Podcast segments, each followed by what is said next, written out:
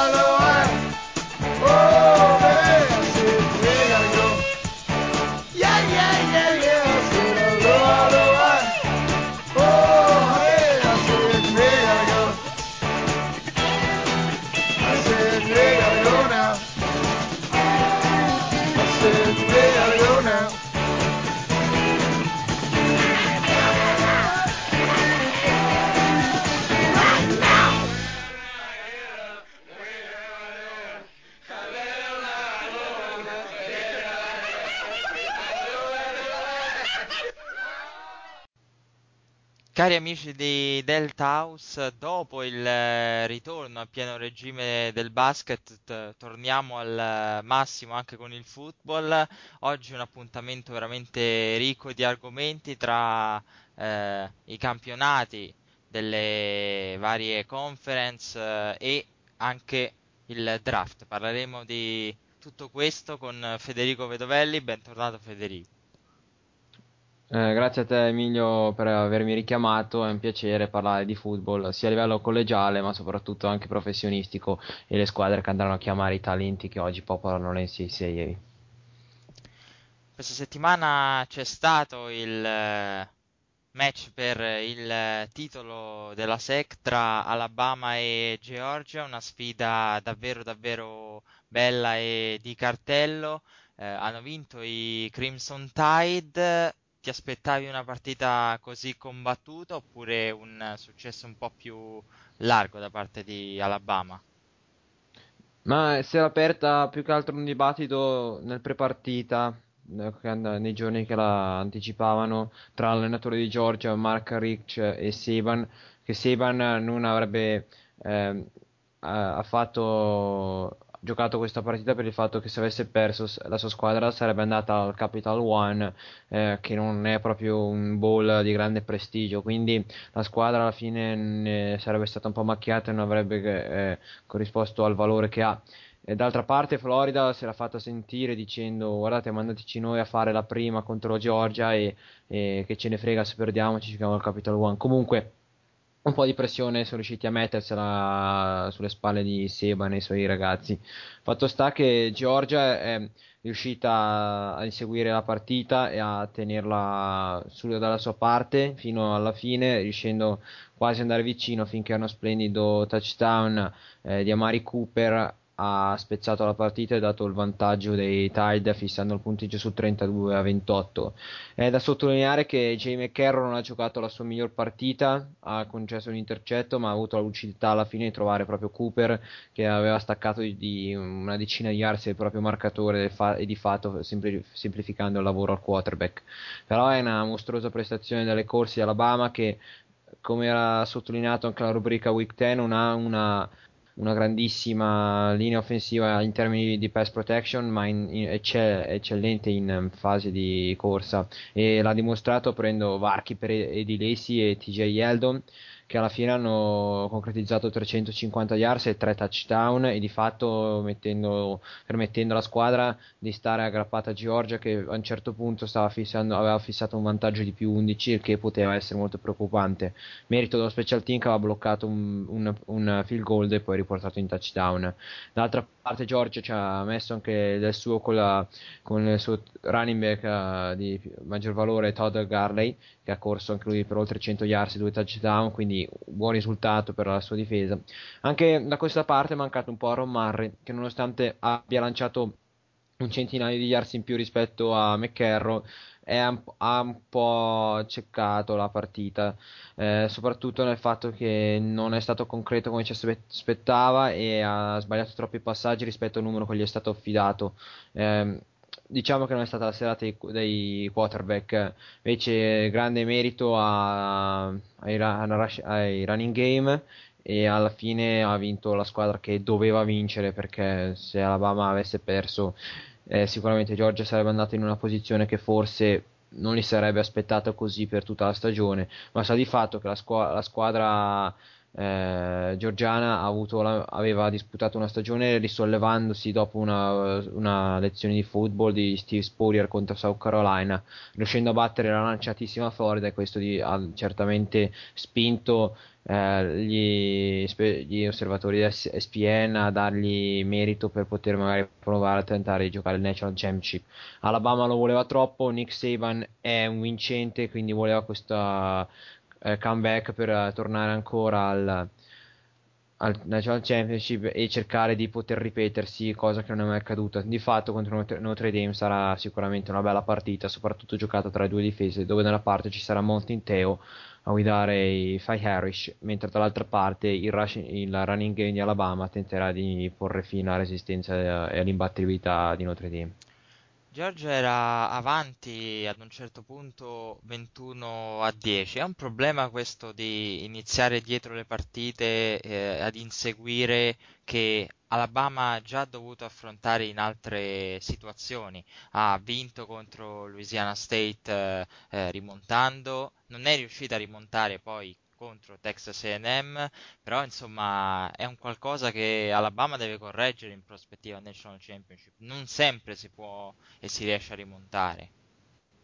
Deve correggerla, più che altro è che l'ha dimostrato che quando ti trovi di fronte una squadra che in quel momento non sbaglia niente, cosa che è capitata nell'unica sconfitta contro Texas A&M, dove il il distacco fa, creato da uh, Johnny Manziel e i suoi compagni di squadra di Texan AM ha impedito Alabama di riuscire a tornare. Dopo l'attacco, quando ha, ha messo sui giri, ha veramente dimostrato di poter essere un, un, un, pericolo costante, soltanto che il comeback non è riuscito perché alla fine il talento offensivo e i punti messi a, a segno di Texan IM erano troppi.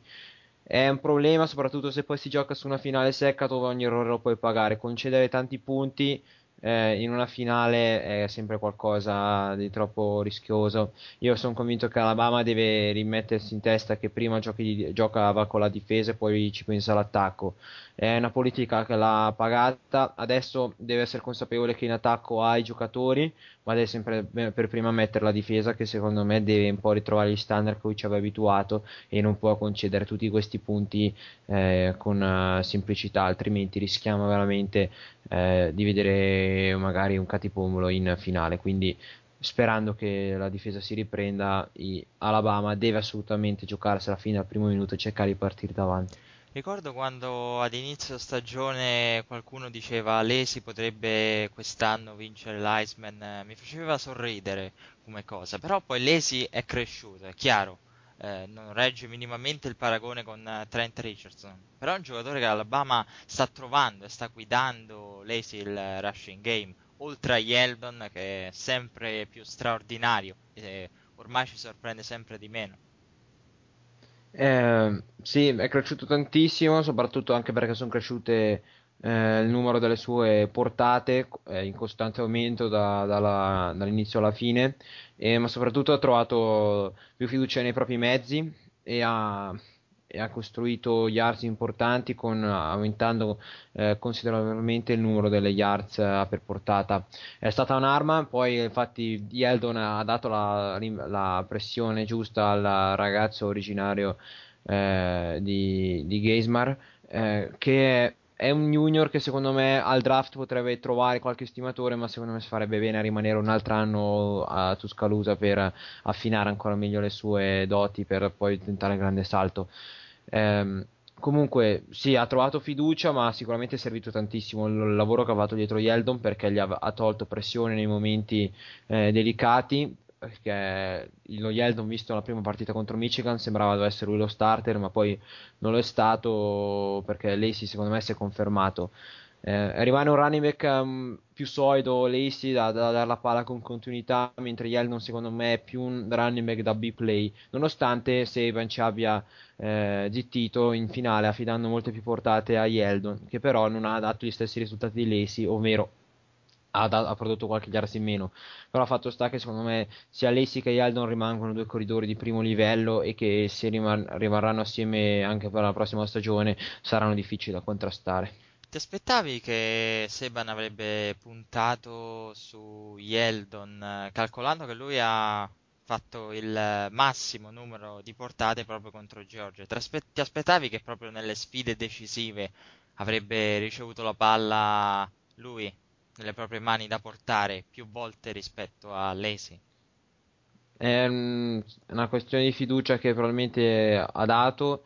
Eh, il fatto sta che Yeldon è un giocatore eh, che, si, che, fa meno affidamento alla linea offensiva e più sulle sue capacità. E mentre Lessi è uno che ha bisogno dei varchi, che poi sa correre molto bene, ma è difficile che sappia crearseli da solo. Eh, però da un'azione in finale Lessi ha dimostrato di saper leggere anche lui i buchi che si possono, vanno a crearsi magari con dei momenti sbagliati e quindi è riuscito a concludere poi in touchdown.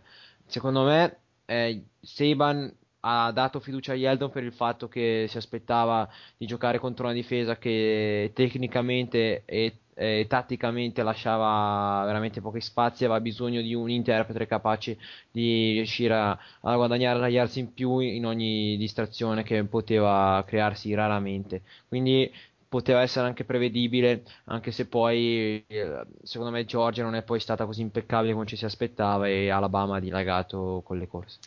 Da parte di Georgia c'è qualche giocatore in particolare che ti ha sorpreso? Poi di uno in particolare andremo a parlare quando parleremo di draft, ma degli altri? Ta- Tavares King è un wide receiver che aveva un bel compito, era quello di riuscire a continuare eh, una stagione da junior eh, in crescendo eh, si è riproposto come primo bersaglio da Ron Murray. Questa sera ha giocato piuttosto bene, ricevendo 5 passaggi per 142 yards, quindi eh, bei big play numerosi.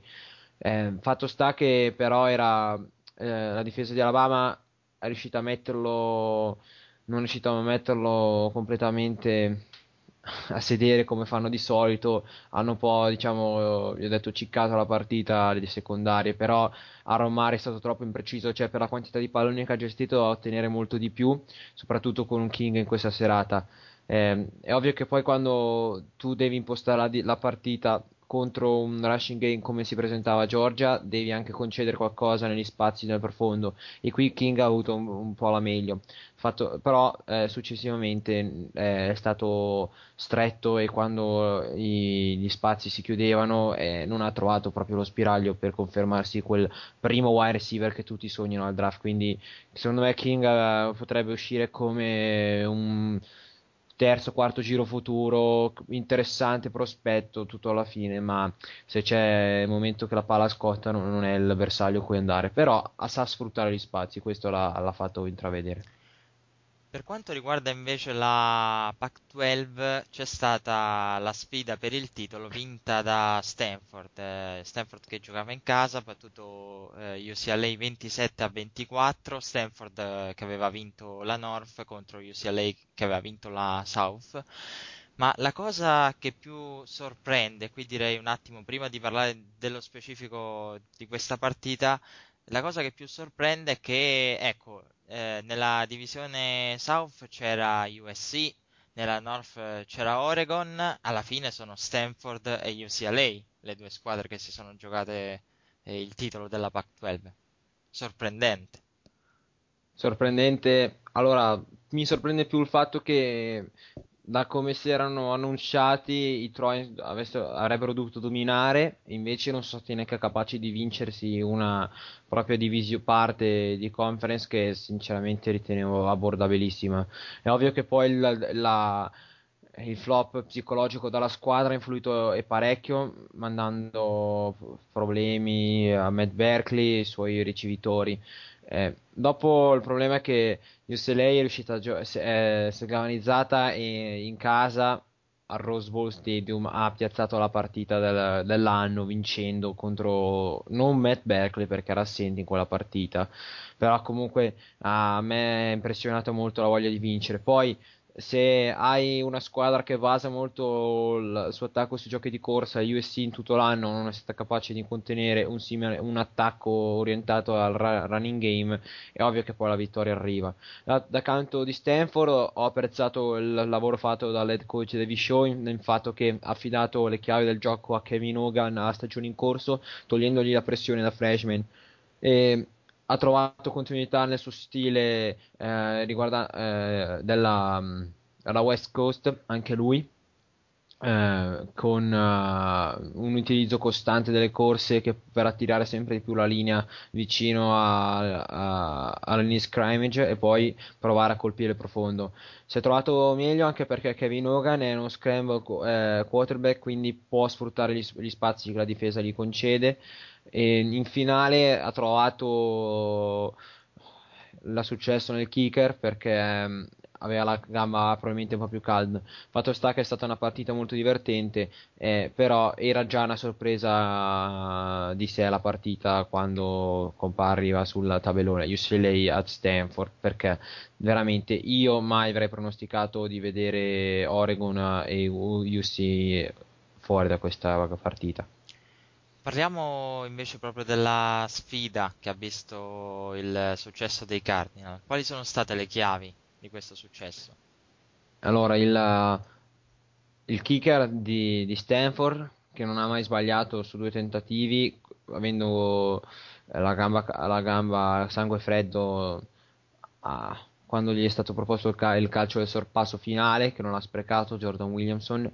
D'altra parte... Eh, che Kameni, fa, Kameni Farabini ha sbagliato il field goal del pareggio pochi minuti dalla fine. Eh, però non è stata lì la chiave della partita, la chiave della partita è stata Kevin Hogan, eh, quarterback come detto freshman che ha avuto la fiducia di Shaw, è andato fino in fondo, giocando una partita non esaltante a livello di pass game, però che è stato piuttosto preciso rispetto alla, a Brett Handley che è il quarterback dei Bruins e Hogan è andato riuscito ad andare anche a segno con un rush touchdown personale, mettendo di fatto la prima marcatura dei Cardinal nel primo tempo.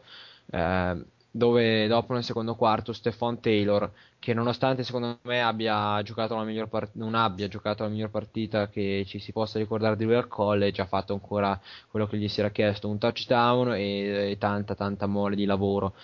Alla fine, se voglio andare una chiave, di, una chiave della partita, è la prestazione di Brett Handley in termini di pass game, dove la superiorità forse di UCLA non è riuscita a uscirne così tanto, merito della difesa di Stanford, che però ha, ha concesso veramente una, un numero talmente sproporzionato di yards rispetto alla sua media che si avvicinava alle 70 eh, concedendolo del 184 a gente come Franklin e Handley è qualcosa eh, forse inaccettabile dal suo allenatore. Fatto sta che però se ti presenti così in una difesa e questo vedremo più avanti a Rose Bowl contro Wisconsin che fa del rushing game la sua forza è, probabile che tu non riesca più a spuntarla. Comunque la chiave della partita è stata la prestazione di Kevin Hogan più concreto rispetto a Handley e soprattutto più determinato a portare a casa la partita.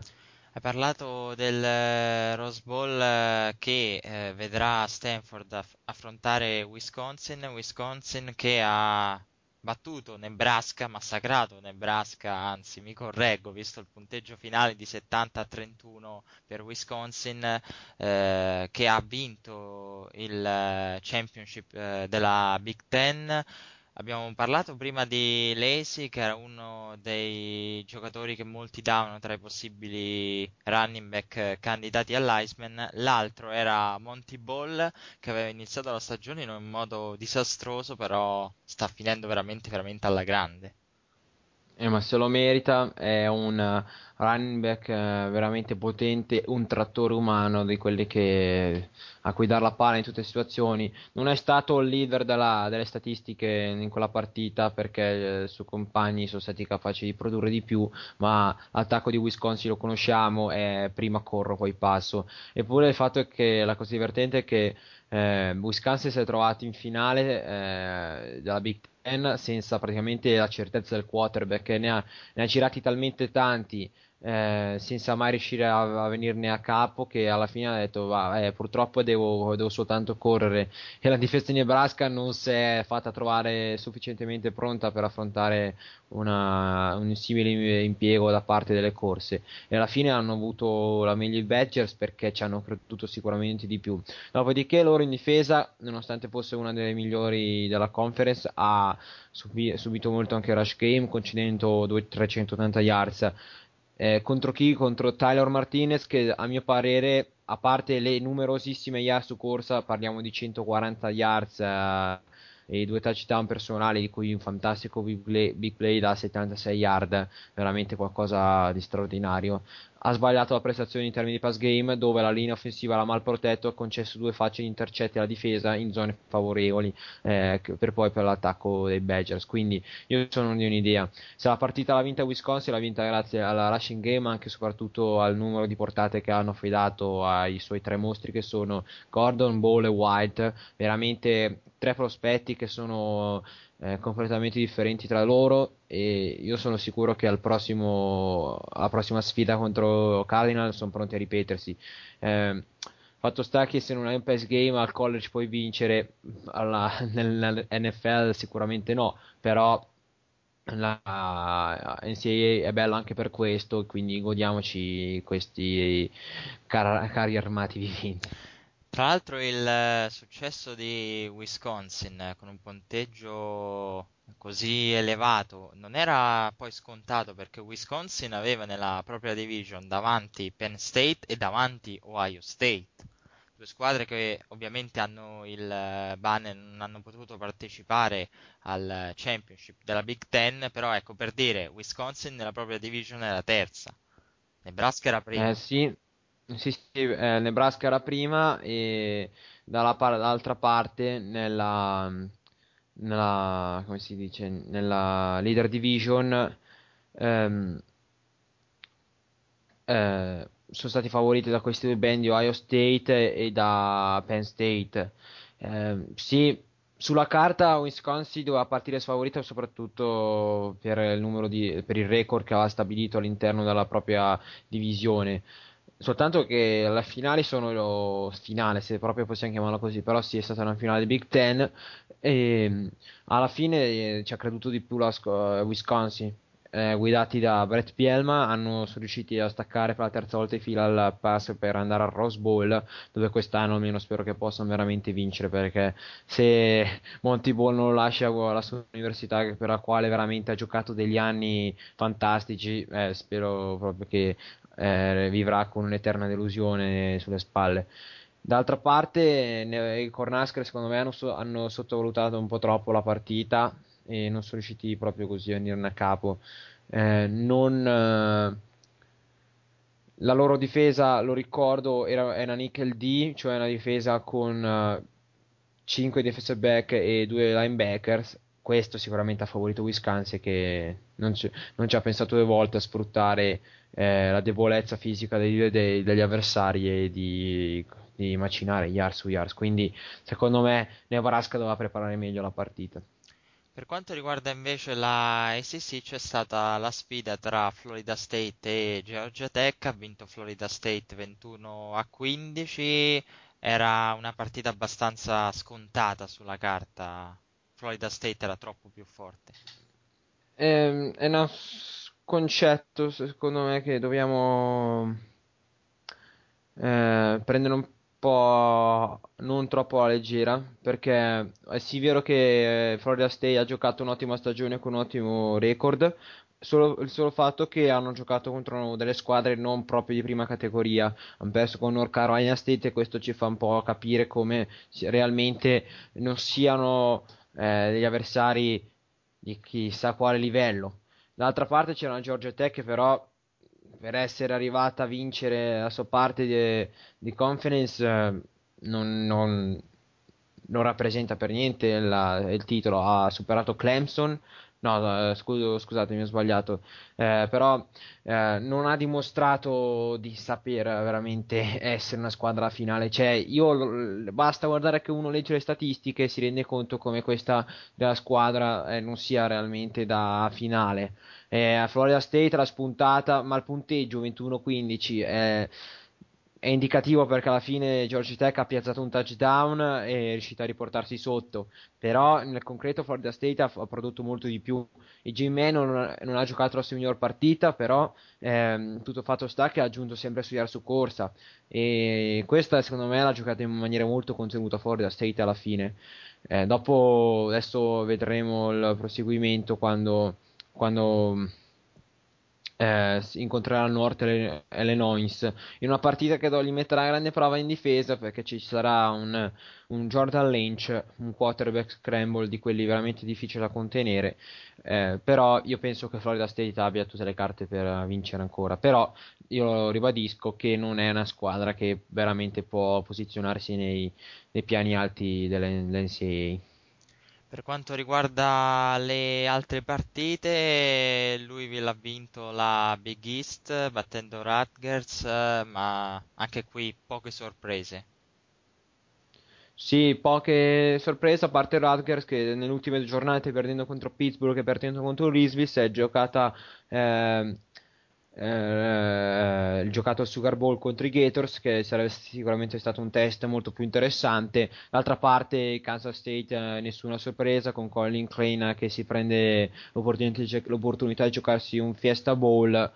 Non c'è a mio, a mio, parere nessun altro dato da riferire a parte un Gino Smith che va a completare il quarantesimo touchdown pass della partita ma, della stagione ma nient'altro da aggiungere Gino Smith eh, che torna questa settimana tra i leader eh, settimanali, un eh, Gino Smith che però nonostante i grandi numeri, l'Iceman alla fine non lo porta a casa.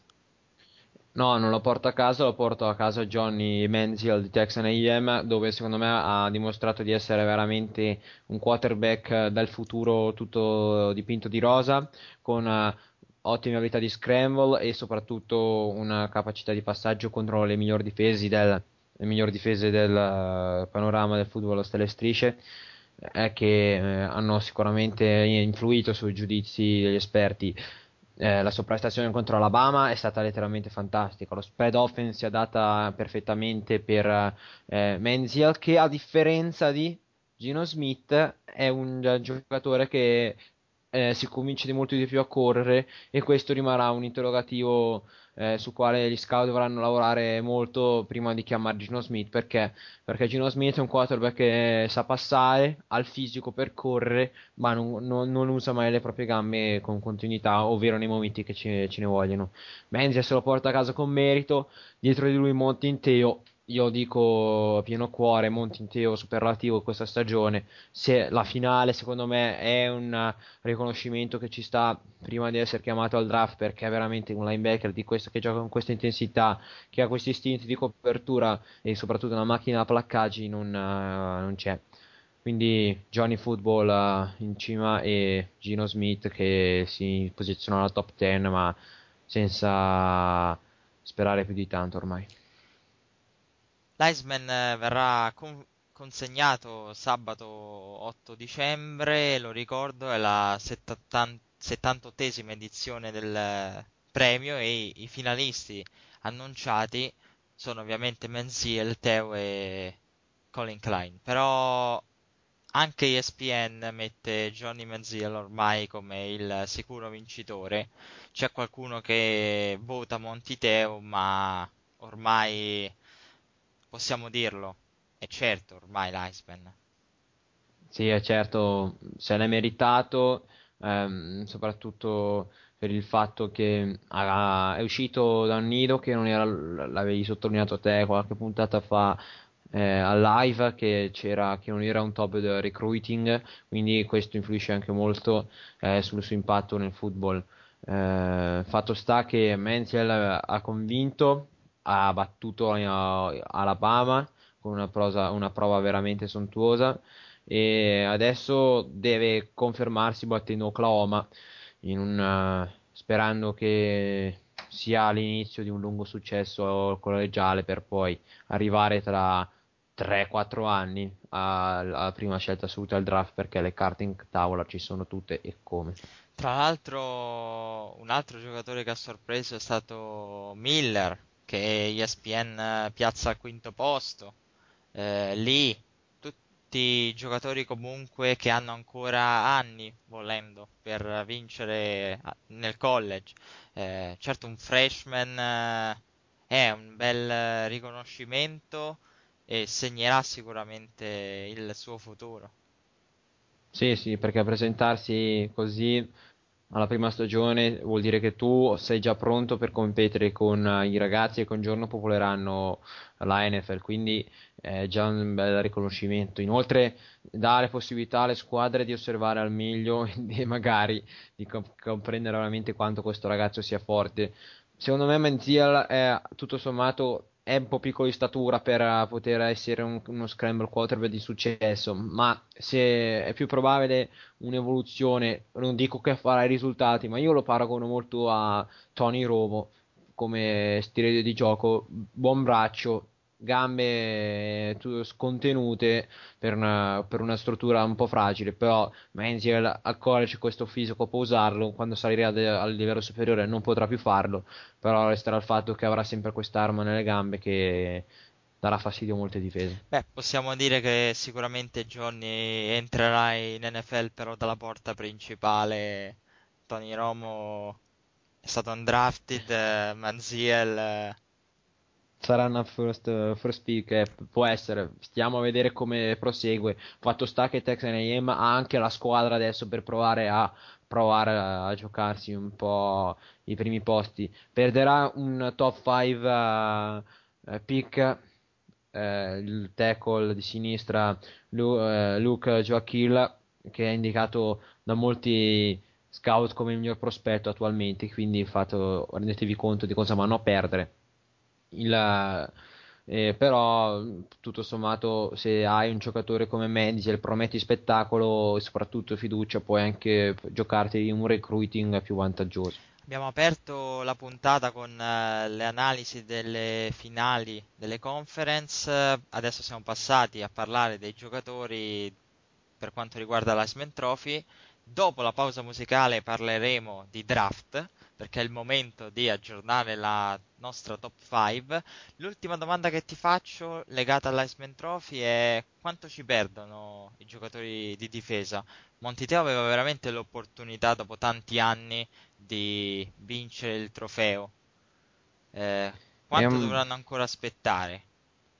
Eh, ci vorrà un po' di tempo, vediamo le, pro- le prossime classi di, rec- le- di recruiting cosa potranno uscire. Attualmente eh, c'era eh, Jevoda Clowney di South Carolina, gran bel giocatore che ha ricevuto soltanto un voto, però eh, fatto sta vuol dire che non, non è proprio eh, sempre ammirato. Ci perdono e come? Perché alla fine la prima cosa che si guardano sono le statistiche, soprattutto in un sistema come quello americano, quindi ci sta e come che siano sempre i giocatori offensivi. Teo ce l'aveva quasi fatta, sicuramente ce l'aveva quasi fatta. Accidente a Johnny Football, però Teo c'aveva veramente le carte, però forse Menzi alla fine se l'ha meritato di più. E comunque, Manziel andrà a ritirare il suo bel premio sabato e quest'anno ha battuto nella corsa all'Iceman giocatori che andremo a vedere dopo la pausa musicale con il eh, draft, la top 5, quindi mi raccomando, non andate via, pausa musicale e poi si parla di draft.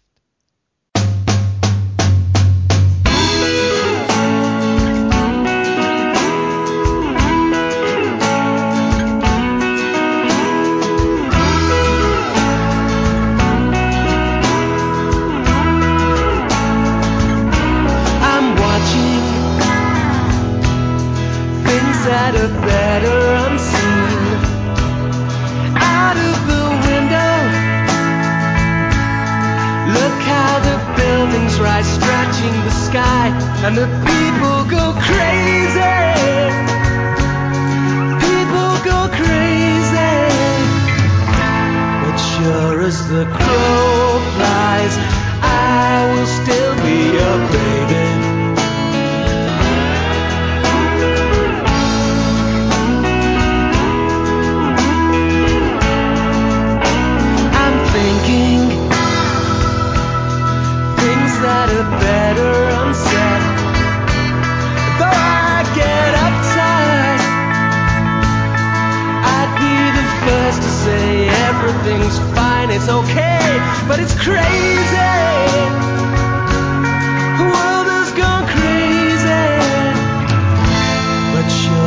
The crow flies, I will still be a baby.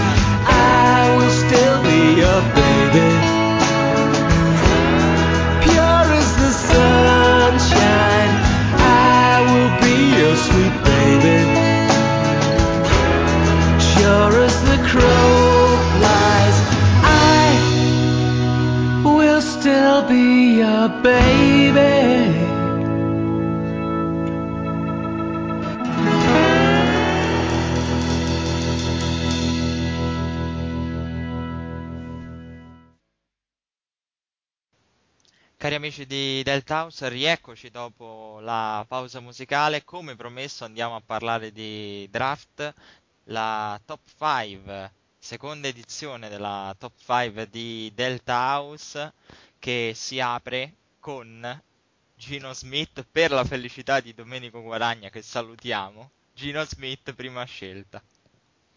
Eh, Gino Smith prima scelta per la volontà espressa da dirigenti di Kansas City un po' di tempo fa, mh, però che mh, era un po' in discussione con Matt Berkley. Fatto sta che però che Gino Smith ha affrontato la stagione eh, alla fine con numeri da es- esaltanti e soprattutto ha convinto di più.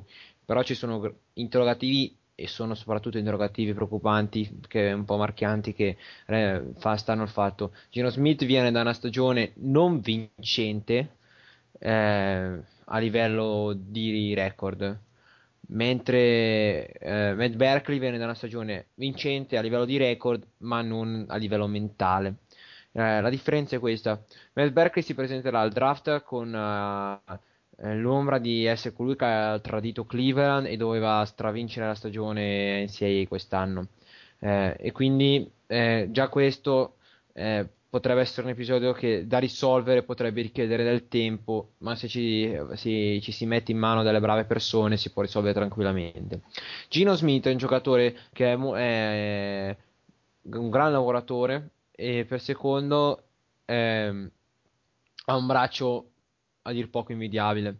Fatto sta che però Gino Smith ha un fisico simile a Ken Newton, non, velo- non veloce come lui, eh, ha una velocità simile a Jake Lacker di Tennessee, eh, però eh, non, non le usa spesso le sue gambe e, e il fatto che rischia troppo il sex. Ha ancora dei difetti, eh, diciamo, basilari come il footwork, cioè posizionare i piedi nel più breve tempo possibile per effettuare il miglior lancio, però sono dettagli che si possono aggiustare.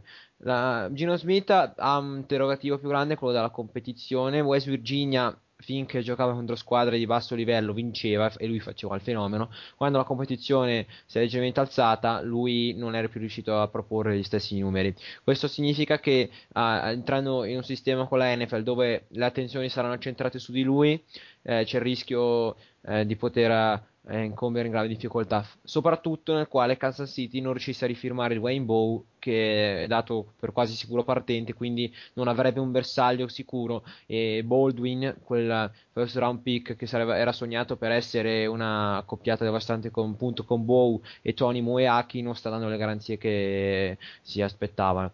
Eh, alla fine Kansas City ha un team forte, linea offensiva ben predisposta a giochi di corsa, un, un rushing game, un running game affidabile eh, guidato da Jamal Charles, una- un trio di linebacker eh, veramente potente con Johnson, Ali e Houston.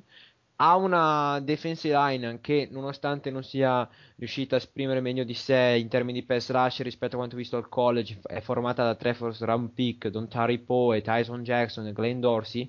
Eh, Kansas City ha però ha del talento.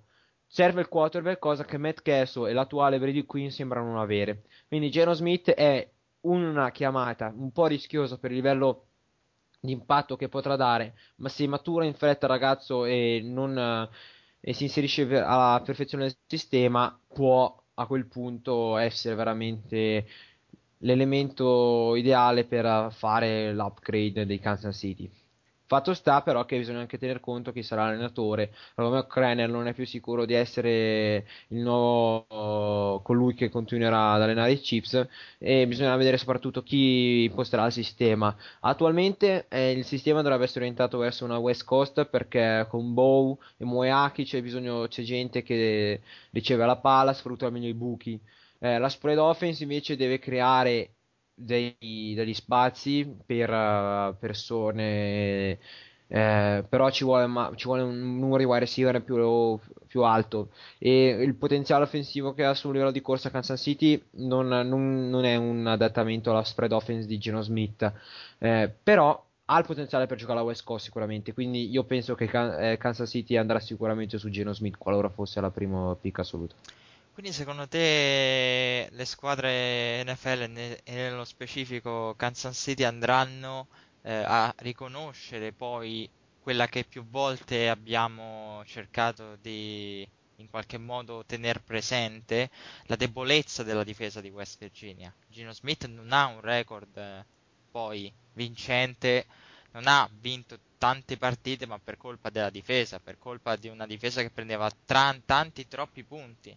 E poi ecco, quella debolezza difensiva di West Virginia si è confermata week dopo week, quindi le squadre NFL non possono non tenere conto che lui non ha vinto perché è la difesa che faceva acqua da tutte le parti e non perché ha sbagliato lui. No, non, non perché ha sbagliato lui, però ha dimostrato che anche contro difese un po' più preparate sicuramente ha avuto delle difficoltà, però questo ci sta per tutti. Però è vero, West Virginia ha una difesa che da dir poco vergognosa, quindi alla fine gli scout dovranno dire guardate ha perso perché la difesa faceva acqua da tutte le parti, diamogli fiducia, Geno Smith ha quell'interrogativo eh, ovvero l'utilizzo delle sue gambe. Se, ries- se riescono veramente a mettergli in testa che eh, ha, ha- ha le gambe per giocare una West Coast, cioè, può essere veramente una, una gran bella chiamata Gino Smith perché ha un braccio che in un quarterback di colore faccio fatica veramente a riconoscere. Quindi Gino Smith eh, alla prima scelta, secondo te, eh, nella scorsa top 5 c'era Matt Berkeley, che cosa è cambiato? È cambiato che per prima cosa non ci sono più i Chiefs ma ci sono i Browns e questo fa, indica eh, come eh, già ci stiano incontrando due eh, squadre che avevano parlato di cose differenti. Browns dovevano essere la casa di Barkley già l'anno scorso, poi lui tornò a USC. Però Barkley è caduto in un vuoto mentale molto preoccupante. Smith è rimasto più solido e soprattutto per l'ingresso in NFL garantisce una preparazione mentale superiore. Barkley ha quel braccio limitato che abbiamo più volte sottolineato. A livello di etica lavorativa ehm, la lettura delle difese, forse eh, i due sono più o meno uguali con Barkley che ha un braccio più accurato, però Gino Smith compensa con la potenza e poi c'è quella mobilità fuori dalla tasca che Gino Smith ha e Matt Berkeley non ha. Quindi secondo me Gino Smith può tenere dietro tranquillamente di sé Matt Berkeley.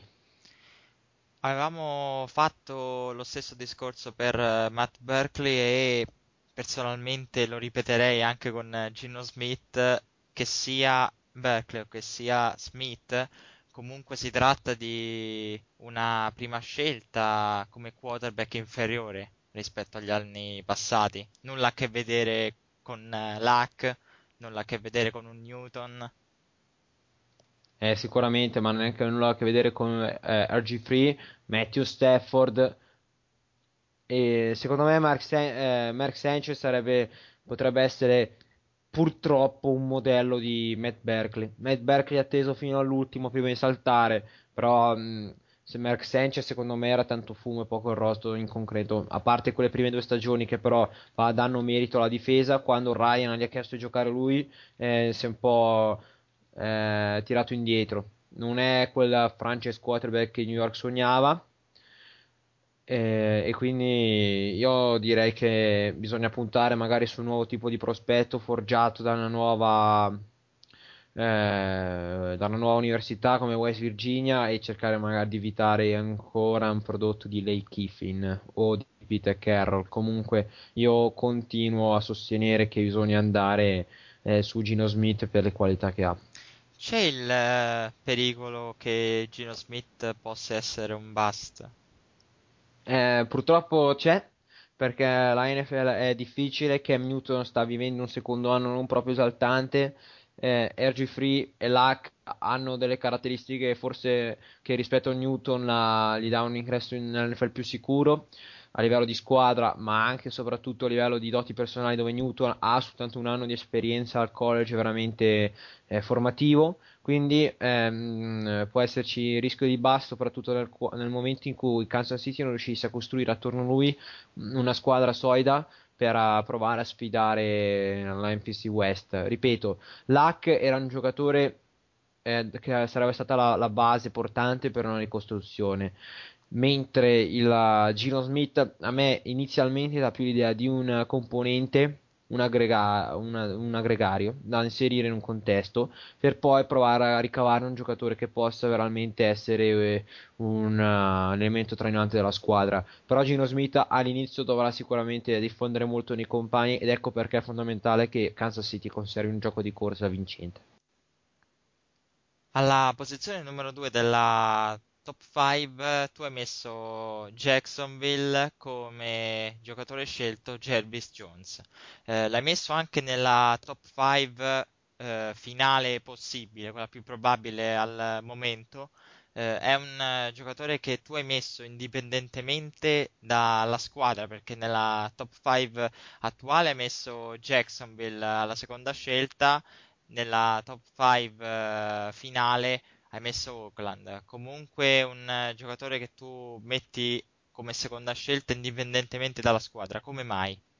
Perché Jarvis Jones è forse il miglior giocatore che si presenta al draft completo, è un gran placatore, ha ottimi istinti anche di pass rusher, infatti è interessante perché si adatta perfettamente sia alla 4-3 come strong side linebacker e alla 3-4 come outside linebacker. È un, buon, è un giocatore molto abile anche in copertura e quindi lo rende molto completo. Ha realizzato un altissimo numero di sex, soprattutto anche due contro Alabama, e ha realizzato un intercetto durante la sua stagione. È un linebacker puro che sa essere un playmaker anche per la difesa e, ha un fisico da lottatore. Eh, se vi, vi viene in mente Patrick Willis, può essere non dico un, un Sososia, però a livello di intensità è sicuramente uguale. Eh, poi i ruoli sono diversi e allora cambia un po', però per l'intensità difensiva è uguale a Patrick Willis a mio parere. Fatto sta che Jones è un giocatore che ha fatto molto per Georgia assumendosi grande responsabilità perché attirava su di sé moltissime, ma veramente attenzione da parte della difesa eh, però è riuscito anche allo stesso tempo a produrre statistiche molto interessanti e questo quindi gli dà il merito di essere un giocatore capace di attirare magari su di sé un blocco fisso eh, e invece riusci- eh, di riuscire però allo stesso tempo a ottenere un risultato. Quindi il talento c'è, le possibilità di essere un playmaker fino al primo momento ci sono tutte. Eh, quindi io lo do sicuramente pronto per la NFL e chiunque vada a scegliere andrà a prendere un giocatore dal domani garantito. Quindi Jones tutta la vita. Tu hai detto il eh, miglior eh, giocatore, hai messo nella top 5 uh, Kansas City alla posizione numero 1 in entrambe le top 5 per la precisione. Se non ci fosse una squadra con problema quarterback, sarebbe lui la prima scelta? Um, no, sarebbe Montinteo per Kansas City perché a livello di outside sono completi hanno Houston e Ali. E all'interno hanno Derek Johnson che però sta andando verso i 30 e allora lì Monty Teo salterebbe dentro sicuramente. Monty Teo che l'abbiamo già detto Heisman perché Teo deve convivere il fatto che i linebacker soprattutto gli interni non sono così apprezzati al draft. Eh, come vediamo anche Luke Kickley l'anno scorso è sceso alla, no, alla nona. Eh, c'è chi lo dava addirittura alla quinta Tampa Bay è un po' difficile pronosticare una chiamata di un inside linebacker. Jones è un giocatore che dà più garanzie, eh, mentre Teo ha sempre giocato quel ruolo e deve, adattare, deve, deve entrare in, in, da come inside. Quindi accanto ad Eric Johnson, con eh, Teo a lavorare contro le corse sarebbe veramente micidiale. Un quartetto di linebacker che secondo me sarebbe meglio ancora di quello di San Francisco 49ers quindi sarebbe a quel punto Teo la prima scelta assoluta. Come terza scelta tu hai messo Oakland hai messo Werner di Florida State gran bel, tede- gran bel tedesco quello e sottolineiamolo che è nato in Germania, a Dublino, veramente un fisico da superstar questo. Nella Continua. top 5 finale della stagione di fine stagione, quella più probabile, hai messo alla posizione numero 3 eh, Jacksonville mettendo Oakland davanti. Quindi secondo te eh, Oakland nell'ordine eh, ha nella propria mente l'idea di scegliere o Jervis Jones o se non è disponibile Werner. Eh, sicuramente perché alla fine ha, deve- ha un problema, eh, l'upgrade della PS Rusher che veramente questa stagione è inguardabile, cioè soltanto Jacksonville sta facendo pena, peggio.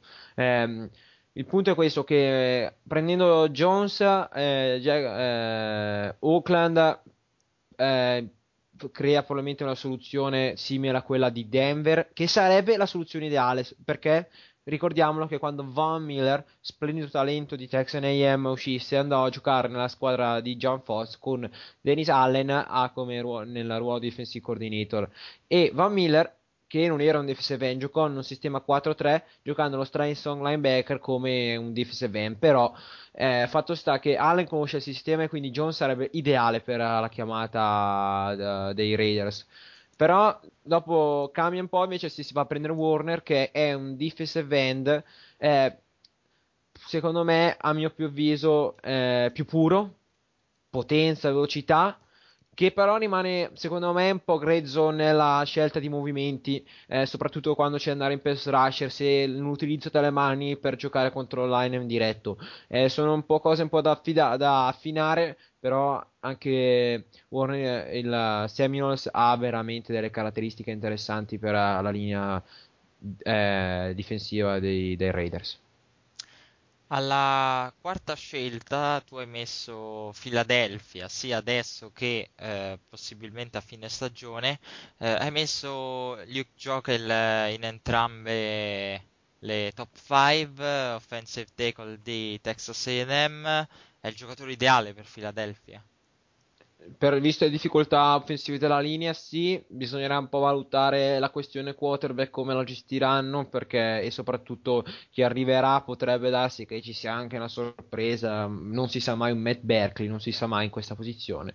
Però ehm, sicuramente Jokel eh, aggiunge eh, da subito sostanza alla linea offensiva, mette sicurezza sul lato sinistro, è il left tackle eh, sognato attualmente da ogni scout NFL, potente, veloce, piedi da ballerino, eh, eccellente in, fase- in fase di protezione e soprattutto ricordiamoci se Menzi ha fatto questi progressi anche grazie a lui, potente. Eh, è un left tackle pot- eh, veramente completo. Forse non è al livello di Matt Khalil come l'anno scorso, perché Khalil è veramente qualcosa di straordinario. Però anche questo ragazzo ha le caratteristiche per prendersi un top 5 pick. È arrivato il momento di parlare della quinta scelta e qui hai proprio tutto lo spazio che vuoi. Perché? Perché c'è una squadra a te molto cara. Eh, Carolina Panthers, eh, la stagione è andata come volevo e speravo. Fatto sta che chiuderanno la stagione secondo me con un 4-12. Tutto sommato potrebbe essere il record più realistico. Ehm, e il problema è questo, che i Panthers hanno l'anno scorso puntato su Luke Kuechly per uh, sistemare la pass protection, soprattutto nel middle, middle range. Fatto sta che eh, Kuechly non ha proprio coperto questa esigenza al meglio, avendo problemi. Nelle ultime partite, chi lo segue guardando specialmente lui, ha notato, ha notato evidenziato queste difficoltà. Eh, problema è che i Panthers avrebbero bisogno di un angolo per eh, permettere eh, ad impiegare Thomas Davis eh, come eh, strong side linebacker nelle giocate di, pro- di pressione al quarterback invece che in copertura. Eh, il problema sta che questo draft non offre il, veramente il miglior cornerback che si possa sperare.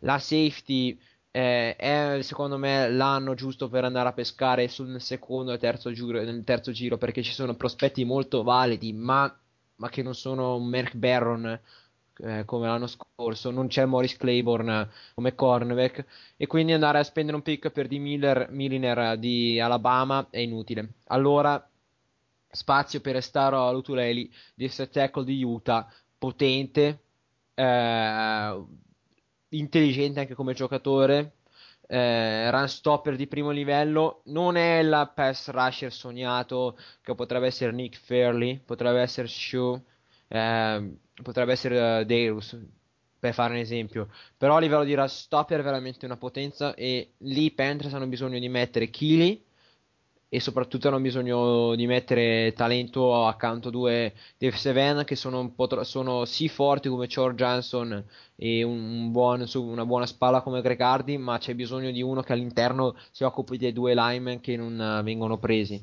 Ehm, sarà una chiamata molto interessante, però Lotuleli a Lotuleli a- chia- piace molto e potrebbe darsi che anche Oakland lo, lo, lo osservi rischiando di sostituire Seymour o Kelly con lui. Quindi è un pick molto ehm, fragile questo per i Panthers. Sarebbe il sogno, diciamo, per il nuovo general manager che arriverà, perché veramente daresti alla squadra un grandissimo giocatore.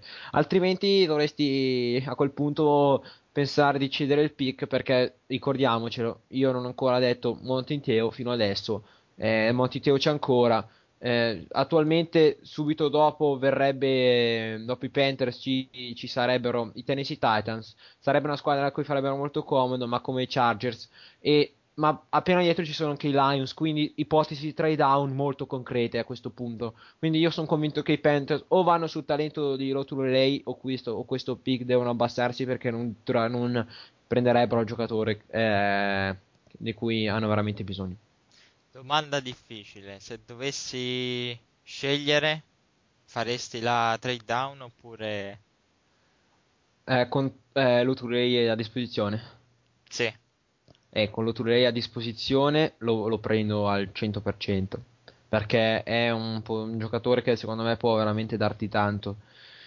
Se non ce l'ho a disposizione, trade down alla sicura. Diamo al miglior, al miglior offerente. L'anno scorso, visto che Tampa avesse abbassato per, un, per Claymore, ha dato via un quarto pick a Dallas. eh, no, a, a- come si chiama? Jacksonville, quindi si è abbassata anche di poco.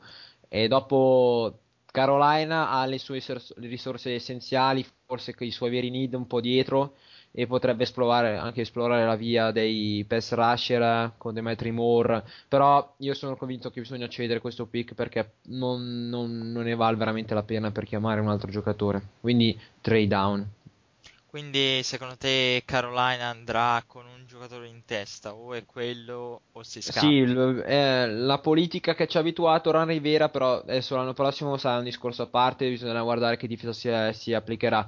Ecco, una cosa interessante sarebbe questa, nel caso Carolina giocasse una 3-4, sarebbe pu- quel punto fondamentale andarsi a prendere un linebacker esterno e quindi si potrebbe andare benissimo su Demetri Moore di Texan AM Così come ci sarà bisogno di Jonathan eh, Hanksin, uno stecco di Ohio State, che però eh, per molti non appare un giocatore da impatto immediato nella NFL.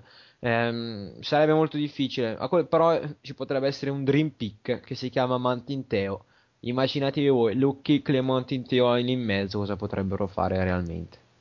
Eh, sarebbe una bella coppia, interessante. giovane e soprattutto con un futuro, però Kuechly ha avuto difficoltà quest'anni e Luke Kuechly era un candidato serio al rookie difensivo dell'anno, quindi stiamo a vedere come risolveranno, però ci sarà tempo con eh, Football My Dummies per parlare di draft.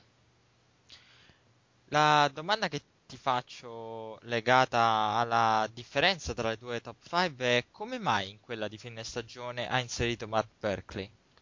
Ho inserito Matt Berkeley perché Jacksonville ehm, andrà probabilmente perdere la posizione a favore di Oakland e perdendo Jones eh, non trovo che eh, eh, Warner sia a quel punto il, giocatore ideale perché non è, è un gran pass rusher ma non dà quella garanzia eh, eh, immediata. Eh, secondo me Warner è un giocatore che può essere di grandissimo impatto ma come può aver bisogno del tempo per sbocciare. Eh, è più probabile che a quel punto eh, i Jaguars si tirino una mazzata sul piede prendendo Matt Berkeley, cercando di magari individuare un nuovo quarterback da mettere in panchina, far crescere e analizzare. Però io dico, Matt Berkeley eh, può essere una chiamata molto rischiosa per quella, chiama- per quella posizione. Fa- dipenderà anche molto se cambieranno general manager, se Jonas Drew chiederà di essere ceduto, ci sono tantissime vicende dietro Jacksonville. Fatto sta che bisogna ancora capire se Murleaki resterà come allenatore. Ehm, troppe incognite per, però Matt Berkeley potrebbe essere un'ipotesi qualora si riuscisse ad andare a prendere un uh, quarterback free agent in grado di, fa- di traghettare la squadra per una stagione massimo due nel tentativo di poi trovare veramente in, Matt Berkeley qualcosa che attualmente potrebbe avere anche dei vadi versali in CC short e Justin Blackmon che da- rispetto a quanto visto inizio stagione è veramente sbocciato sta mostrando il talento fatto vedere a Oklahoma State Non abbiamo running back eh, nemmeno in questa top 5. La stagione purtroppo non ci ha regalato l'esplosione di qualche running back in particolare. Il migliore qual è? Perché qui Eh. veramente scendiamo parecchio giù anche. eh. Sì, um, il primo eh, messo da um, CBS è Giovanni Bernard di North Carolina, che però è, però- è messo al secondo round col 45 45esimo pick, eh, cioè 45esimo miglior prospetto, cioè bassissimo. Eh, parliamo però di un sophomore, quindi non si può neanche prendere in considerazione. Lacey, bisogna vedere se rimane ad Alabama o esce. Monty Ball è addirittura al novantesimo, vuol dire che non c'è molta fiducia in lui. Sinceramente, si, va vera- si rischia veramente di scendere, ma di scendere in basso, veramente. Si possono poi trovare ta- talenti interessanti da fare backup. Jonathan Franklin, Stefan Taylor ci sono, ma davanti da mettere subito come tiratore di una squadra o comunque aggregario immediato non c'è nessuno, a mio parere. Terzo quarterback? Terzo quarterback quest'anno eh, la figura mm, la vedo eh, dipenderà molto l- all'esito poi dall'off season come andrà però attualmente attualmente Tyler Wilson dà ancora qualche garanzia. EJ Manuel è un gran fisico ma non, non è un, un quarterback. Eh, incognita Mike Glennon di North Carolina State, potente, grosso, non è un scramble, è un buonissimo quarterback pocket che potrebbe scalare in fretta e furia le classifiche, ma qualora si dichiarasse Tyler Bray potrebbe essere veramente il terzo quarterback da questo draft di Tennessee, man junior. Abbiamo più sp- spesso volte parlato di lui e si è detto che forse rimarrà ancora una stagione con i Woolivers. Sì, tra l'altro lo danno come prima scelta del prossimo anno. Eh, e ci- dell'anno ancora dopo, quindi eh, è- diventa davvero davvero difficile secondo me vederlo quest'anno, visto in questo momento il eh, college football ha la possibilità di restare e fare poi la prima scelta.